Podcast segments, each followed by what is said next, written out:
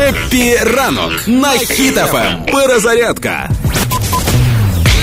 Дума РФ прийняла закон про гній. Гній не має права виходити на мітинги. Э, да не, насправді инфа такая. Э, теперь навоз не будет считаться отходами. На навоз можно будет оформить право собственности без бухгалтерских сложностей, продать і купити навоз.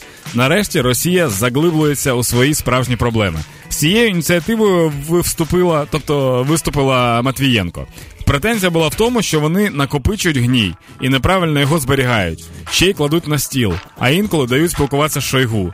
Взагалі радію за росіян, тому що нарешті рубль підкріплений і не чимось, а чинною криптою. І тепер, коли гній такий цінний, фраза живем в дерьмі звучить гордо. Допомагаємо одне одному та нашим воїнам. Слава Україні!